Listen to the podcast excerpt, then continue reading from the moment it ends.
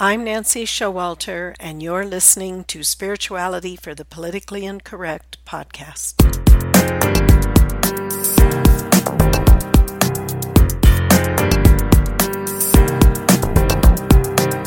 Welcome, all radical paradigm shifters and creative changemakers. You who dare to create a better life and a better world, tap into the power that resides within you and use that power for constructive change.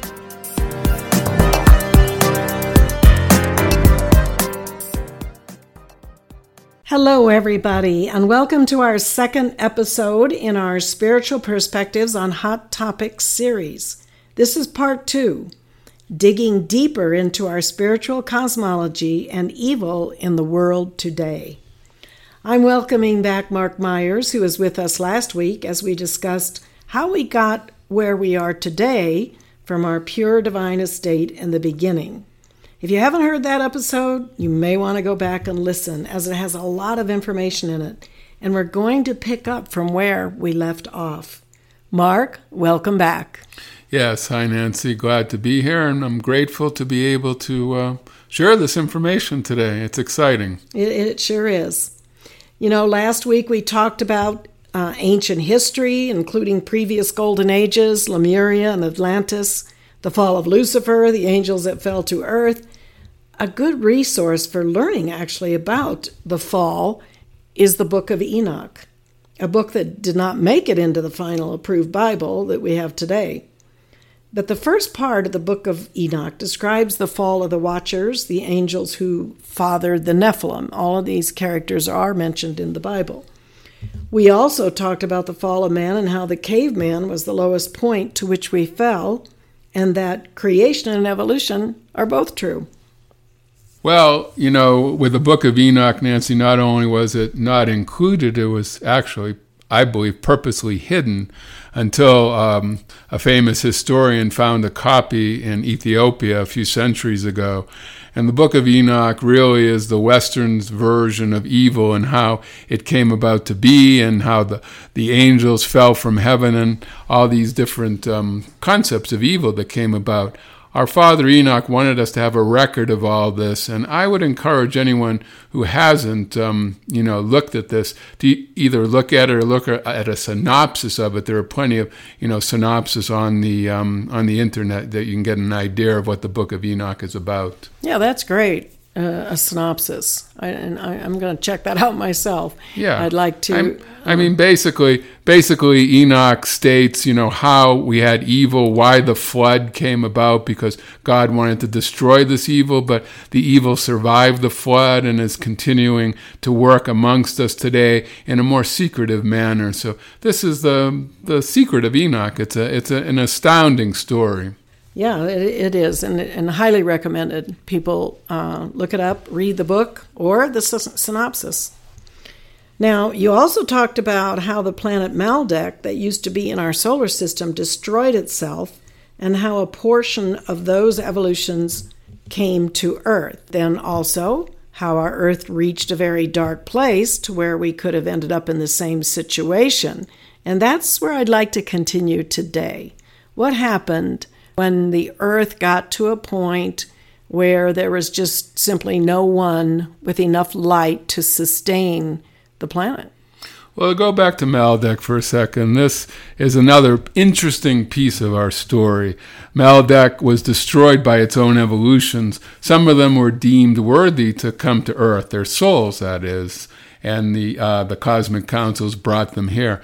The Maldekians were really what I would call the second wave of evil on the planet. The first wave was what we just talked about from the Book of Enoch. This is where the angels fell, and they didn't just fall on Earth, they fell in our galaxy, maybe even surrounding galaxies, and started to corrupt and destroy planet after planet in our solar system. They destroyed several planets in this solar system, including Maldek.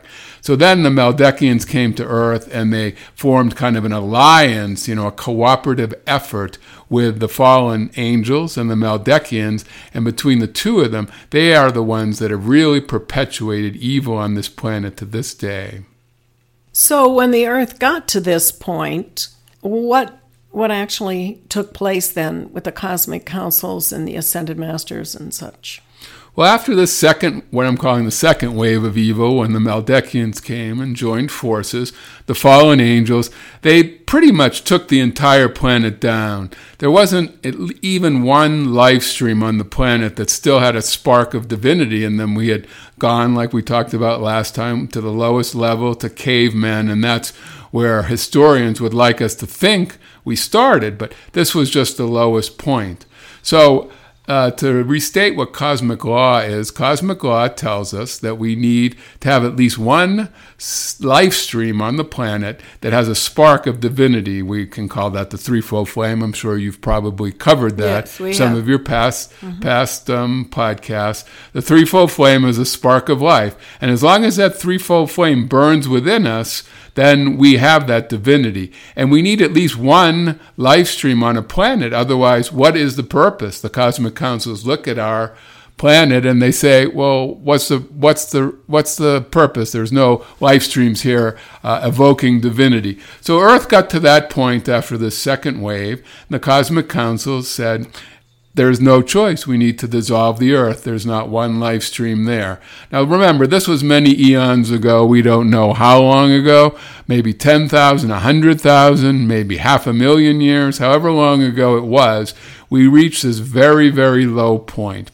Now, the true hero of our story comes forth at this moment. On our sister star, Venus, there are evolutions that are evolving. Now, we all know Venus is a very hot, molten planet, but these evolutions are evolving at a much higher vibrational rate in their finer bodies, and they live there, and it's a very high and loving culture. Well, right before the Cosmic Council said, we're going to dissolve the Earth, the Lord Sanat Kumara, who's the hierarch of Venus, stepped forth, and he said, I will come to Earth. I will hold the balance. I will be the threefold flame for the Earth until there is a time when the evolutions of Earth will respond and there will be more people with threefold flames here, and then the Earth can move on to her evolution. So Sanat Kumara came. He came in a lot of his... what do you want to call them, his disciples, 144,000 of them, we believe, came with him. They came to Earth. They established Shambhala, which at the time was on the other side of the Himalayan mountains, which was the Gobi Sea at the time, which is now the Gobi Desert. And they established this beautiful physical retreat called Shambhala, which we've all heard of. Everybody's heard of Shambhala, right? The City of Light. This is the original city that they came and they established. Now, Sanat Kumara was tied to the Earth because the Cosmic Councils told him that if you're going to do this mission, you are basically the Lord. You are basically the God of Earth because you are holding the balance for the Earth. So you are the Lord of the Earth, and you are tied to the Earth until such time when you can be released, when there are enough life streams, enough light on this planet for you to be released. Sanat Kumara committed to this mission, which he knew not how long it was going to be, thousands and thousands and thousands of years, but he is the true hero of our story. And we know the Sanat Kumara in the Bible as the Ancient of Days. There's many different names that come forth in the scriptures for God, and the Ancient of Days does refer to Sanat Kumara, who came to our planet to hold that balance. And as you say, he was here quite a long, long time until the very first soul started to awaken. And that soul we know was Gautama Buddha, who started to become, he described himself as, I am awake. When people asked, who are you? He said, I am awake. He saw things as they really are. So that was the first soul evolving, which was, of course, in several thousand years before the coming of our Lord Jesus Christ. So we know in the ultimate sense that there's no evil in the ultimate sense because we all came from one source, God. But we also know, because of the fall and things we've described, in this matter world where we are creators and we have dominion and we have free will, that evil persists because we can think of evil as the energy veil. You want to talk a little bit about that? Sure. evil has no permanent reality, but it does exist in a temporary sense. I mean, we can use mantras to affirm this evil is not real and its appearance has no power.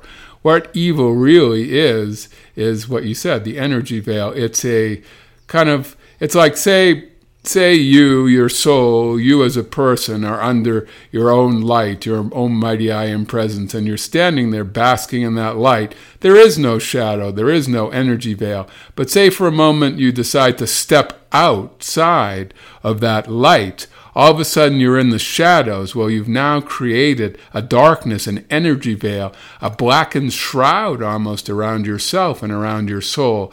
This is the energy veil, and this is what evil is. And what we need to do for us to survive as a reality in God, for a permanent, integral reality in God, is to dissolve this energy veil, to dissolve this blackened shroud of mortality we've created around ourselves, and then we return to that great light from whence we came.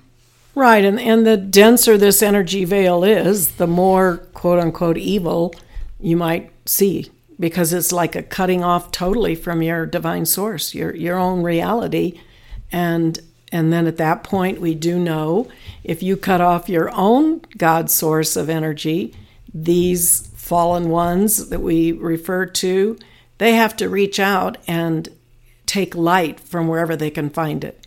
So they are stealing the light of the people. And we see that manifesting in many ways in our society today. And just to go back to the Maldekians, destroyed planet, we know that we've been told by the masters that they incarnated in the Middle East, bringing with them their ancient rivalries because they were fighting, and that's how they destroyed their planet, we believe, with atomic energy. And those rivalries persist until today. I had the opportunity to go to the Middle East in the fall of 1998 when I was an adult student in the Washington Semester Program at American University. And that semester was focused on peace and conflict resolution. And it was specifically focused on the Israeli-Palestinian conflict. And the study in that semester included a 3-week trip to both areas. We stayed in both Israel and Gaza, and interviewed leaders on both sides of the issue, reporters, students, and just general citizens, and people in the Knesset, the Israeli Knesset, people, leaders of Islamic Jihad and different organizations. And while you can understand the perspectives of both sides and how most of the people, general people, just want peaceful lives, I actually came away, though, with the conclusion that there won't be peace in the Middle East until the people truly want peace. Both sides have to give up their ancient feuds for the sake of future generations. You can't just continue to teach your children they're victims of the Holocaust, or they should rise up and be suicide bombers or killers against the other side. So it's very important that the people, they have to want to change this. And we know that this is a very deep, deep feud. Well, we're not going to solve the problem of the Middle East today, obviously. It's a right. Very long and entrenched problem. These souls have incredible recalcitrance and, intransience, and they're kind of deep-rooted. Really, the Middle East was the origins of evil, and this is why Jesus incarnated in the Middle East. I mean, they came to the Middle East more than likely because of the oil and the energy there, and they knew, resources. Right, the resources, they knew. Control the planet. They knew. And we're not talking now about the average everyday Palestinian or Israeli citizen.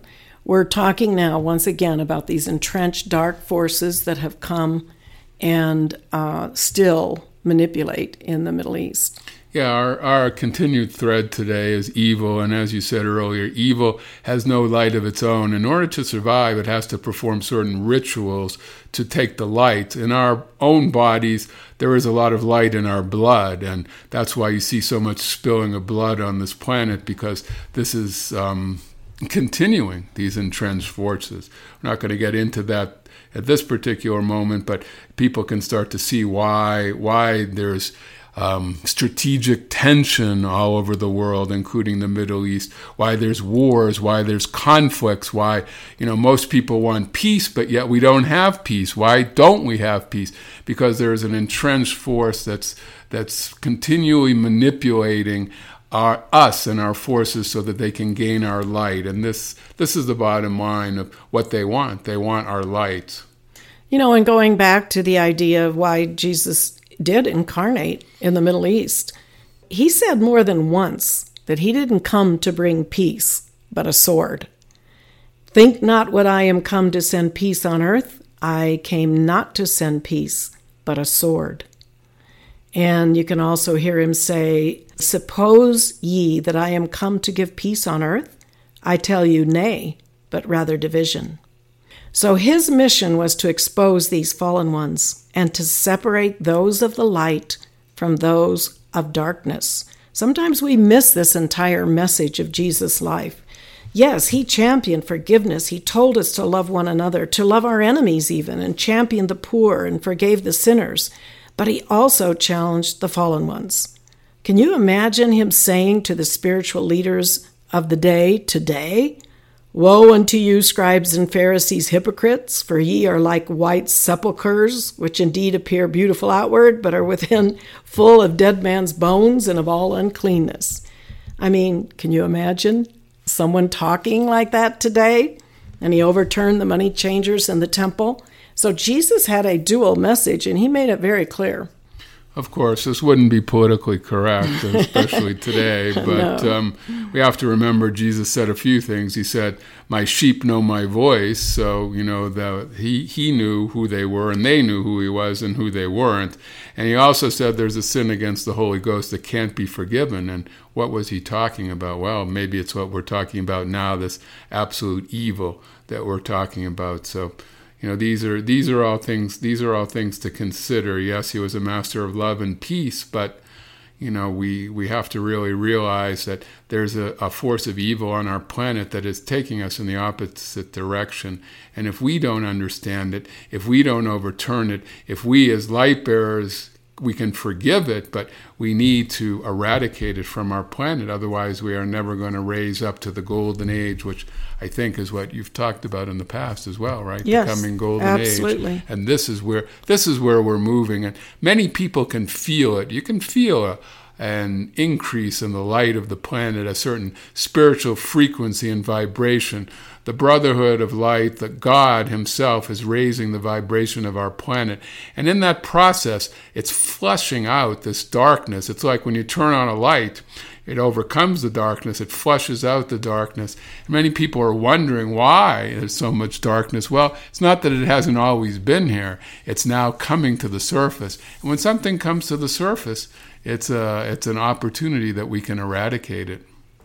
Yes, and I just want to be clear, reiterate, for the sake of all of our listeners, that we're not saying that the people of the Middle East are all fallen ones or of the darkness, or even that the leadership is either. But these elements still control a situation and the narrative that keeps the ancient conflicts going. This is a spiritual issue that is manifesting in a very physical way. And when we understand this, we can tackle it from a spiritual perspective as well as trying to resolve it on the ground.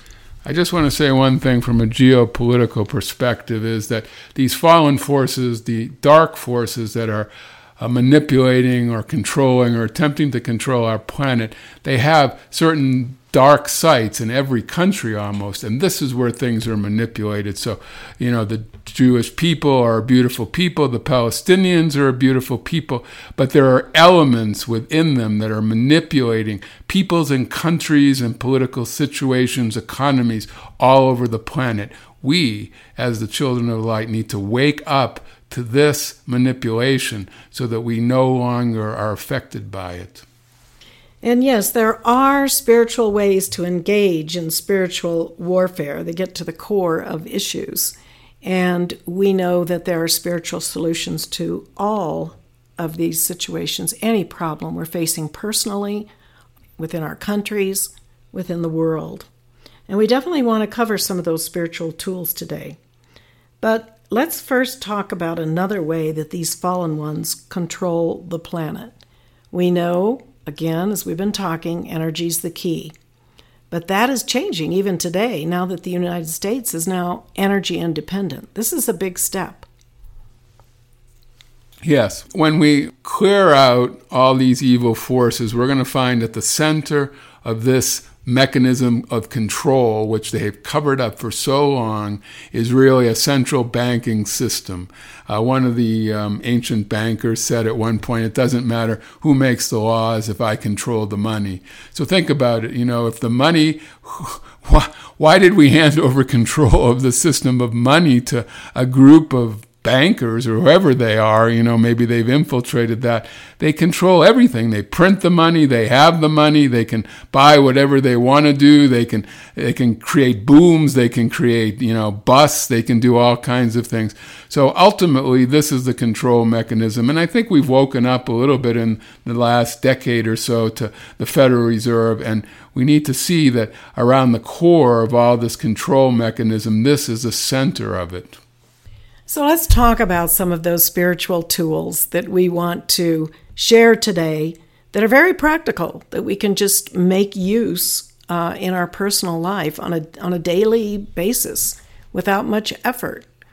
Well, there are many spiritual tools, and people use different ones, whether it be meditation, visualization, you know, whatever. There are a lot of them, prayer, but the power of the spoken word is something that I believe is very powerful. Remember, in the beginning, God spoke the universe into existence, you know, and he said, let there be light. So this gives us a hint. Jesus spoke many things, you know, and used the power of the spoken word. We use our throat chakra, which is a power center of our being, to bring these things into manifestation. So there's a couple ways to do this. One is very simply to just draw down more light onto the planet. So you can invoke light for the planet, you know, let there be light, let there be light. It's a very simple thing, or however your prayer goes, to bring a general light onto the planet. Or we can be more specific, and specificity has its advantages. So as I watch the news and current events and do things, as I see things that are heinous or things that aren't going the right way, I just make a very short one-sentence, two-sentence, what you might call a fiat. So you're watching the news and you say, in the name Jesus Christ, overturn this injustice, or in the name Jesus Christ, I challenge this evil, or in the name of Archangel Michael, encircle now this evil, whatever it may be. This is such a simple and easy technique, and we can incorporate it within our daily routine without having to sit down and do special prayer. So I would encourage people to use this technique. Yes, it's kind of like accelerating our prayers. Do our usual prayers, meditations, whatever our spiritual practices are. But again, that spoken word is powerful. And as you say, you look at Jesus' life, many of his miracles were the spoken word. Lazarus, come forth, take up your bed and walk, go and sin no more, your sins are forgiven. Many of his miracles were using the spoken word. And we know in the scriptures, in the New Testament, it says, in the beginning was the Word, and the Word was with God. So sound is a great creator of the physical universe and our physical world. And that's why we have that throat chakra. And we've talked in the past about the spoken word and the power of it in one of the other earlier episodes that you could go ahead and listen to if you've not heard that. But there are many ways, and also not just when you're looking at the news, I mean, also for your own personal life, for your own personal being. You can call to Archangel Michael to encircle, to go before you each day and to protect yourself, your family, your community. You can invoke the angels. You can invoke beloved Jesus and Mother Mary and the Ascended Masters to protect, to heal, to help in given situations. So there's many, many ways that you can verbalize your prayers verbally, and again, use these fiats to just invoke God's power to change a situation, to let the judgment of the Lord Jesus Christ descend, because Jesus said he came to separate the tares from the wheat. He came to challenge darkness, and we can do that in his name. Well, I just want to remind your listeners of an important spiritual law. It's the law of octaves. We live in a free will zone. God gave us dominion. So we can't send forth powerful spiritual beings like the archangels or Jesus Christ unless we invoke them, unless we invite them to come into our world. So this is a key that we need to remember. If we want spiritual forces, you know, and as the Bible said, we fight not against flesh and blood, but against spiritual wickedness in high places. We need to invoke those high spiritual forces, the archangels, seven mighty archangels, the Lord Jesus Christ, even Lord Sanat Kumara, in the name I am that I am, Sanat Kumara, take command, and then you fill in the blank. Then these spiritual beings, these high vibrational forces can come in, enter our world, and overturn these forces. And remember, we may not see the effects instantaneously. God works according to his own timetable and according to laws that we can't always see. You know, certain live streams have more light than others, and some aren't up for a judgment. But we call these forces in, and then we turn it over to God.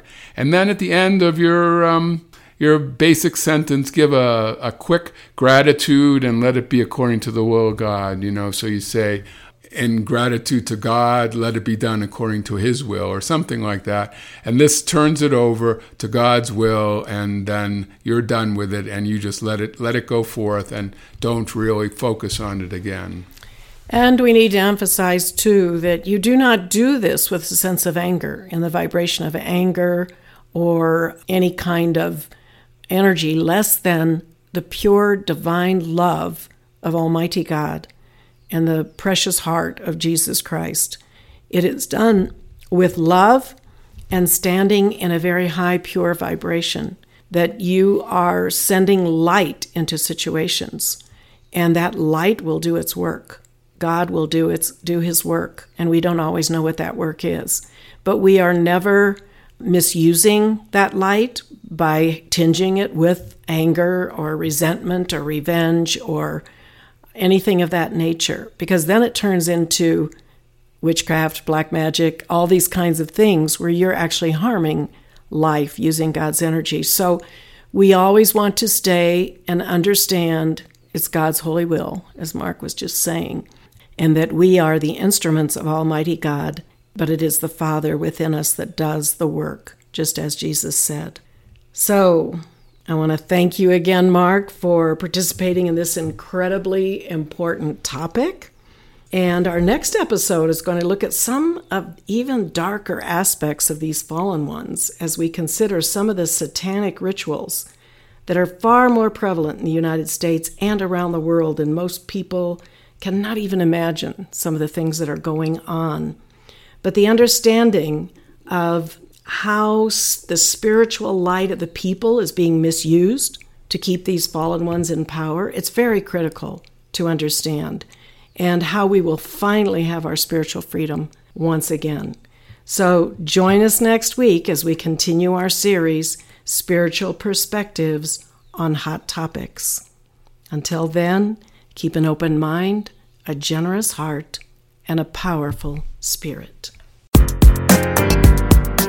I'm Nancy Showalter, and you've been listening to Spirituality for the Politically Incorrect. Thank you for being with me today, and if you enjoyed this episode, don't forget to subscribe on iTunes. And to follow more of my work, visit me at nancyshowalter.com.